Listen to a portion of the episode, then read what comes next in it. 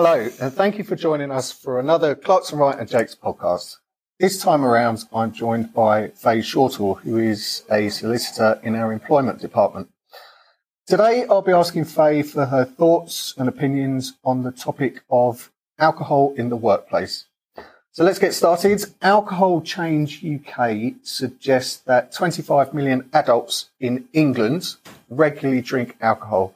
Although alcohol has been a part of UK work culture for many, many years now, it has come under the microscope quite recently, due largely, I suppose, to the number of problems affecting the workplace. Uh, these problems, such as dips in productivity, increased accidents or near misses, poor performance, conduct issues, increased absenteeism. The list of workplace problems associated with the overconsumption of alcohol is extremely long. Uh, this issue is made more complex when these problems can occur from overconsumption of alcohol outside of working hours. So, Faye, let's start with taking a look at this complex issue. Let's start with asking the question why is alcohol consumption even relevant to the workplace? Thanks, Chris. So, there are two broad scenarios that an employer might need to consider that do relate to alcohol in the first in the workplace.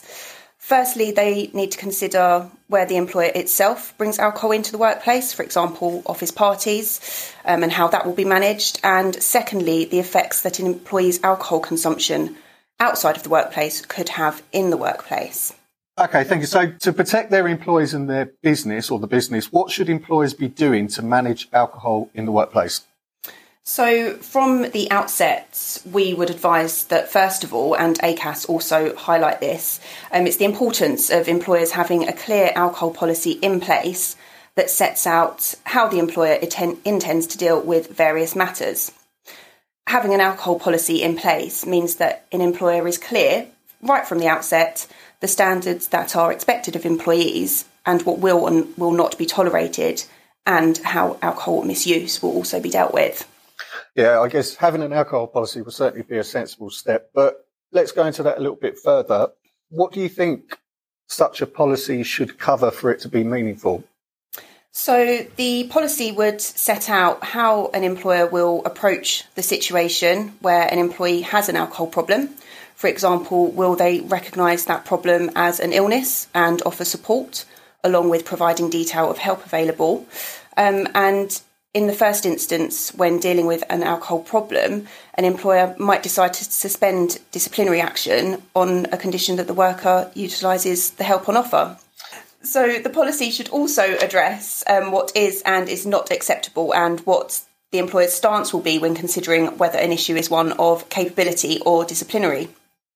There's extensive case law dealing with alcohol related dismissals, and on the face of it, what might seem to be clear gross misconduct entitling an employer to dismiss, there are many things for an employer to consider if they're able to do so fairly. Some case law examples where a clear alcohol policy would have been useful um, include a dismissal being held to be unfair, where an employee was dismissed for drinking in a pub during work hours. On the face of it, that seems quite straightforward, um, but some of his employees hadn't been dismissed. They'd been drinking at work. The employer said that there was a difference to them whether somebody was drinking on or off the premises during working hours, and the Employment Tribunal had said that because the employer had not made this distinction clear, the dismissal was unfair. Um, okay, thank you. So, what about the Equality Act? Is this relevant in an employer's approach?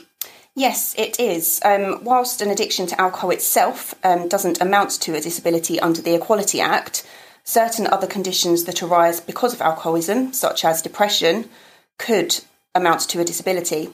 So, an employer does need to be careful not to act in a discriminatory manner when dismissing somebody for being under the influence of alcohol at work. For example, the case where an employee had a history of drinking, he was given a final, final warning, and then after this began drinking heavily, and he did receive medical treatment. He was subsequently dismissed, but the Employment Tribunal found that his underlying problem was actually a depressive condition, so his dismissal was held to be unfair. Um, uh, here's a here's a million dollar question for many an HR person. Um, what about the circumstances where alcohol is supplied by the employer, such as a social event or gathering? Yep, so employers do need to be really clear on their policies around workplace drinking. If problems do arise at a work event or even after a work event, an employer could find themselves vicariously liable for their employees' actions. So, if there is a fallout, what an employment tribunal will consider is whether the employer is actually partially responsible for an employee's actions if they have been the ones that have introduced alcohol into the workplace and encouraged their employees to drink. So, for example, there is case law whereby an employer was held to be vicariously liable for the assault by its managing director on a fellow employee that took place after the Christmas party had concluded. The tribunal took into account the fact that the employer had actually supplied that alcohol that subsequently led to an assault by the managing director. As well as employers being vicariously liable, they are becoming more conscious of the role that alcohol in the workplace has and issues that can arise. So, when organising events, employers who focus their events purely on alcohol consumption could actually exclude certain employees who don't drink because of either a religion or a disability. This could essentially indirectly discriminate against those individuals under the Equality Act. And in March this year, the BBC published an article based on younger employers changing the role of alcohol in the workplace it's widely published that Generation Z are increasingly non drinkers. So there could even be a situation in the future whereby focusing work events on alcohol consumption could actually exclude younger employees. So there is a lot that an employer needs to take into consideration, and it's not as simple on the face of it as it might seem. Okay, thanks, Faye. Um, let's leave it there. So that's it for us from us today. Um, a very interesting topic that has some serious implications for our workplaces. Um, we've heard from Faye that employers have a legal duty or a legal responsibility to protect all employees' health and safety at work.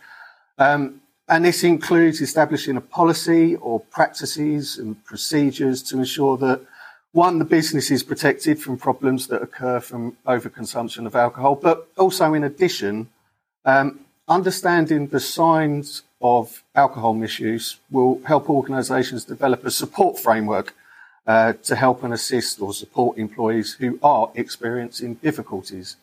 Um, so, as I said, that's it. On behalf of myself and Faye, we hope you found this podcast helpful.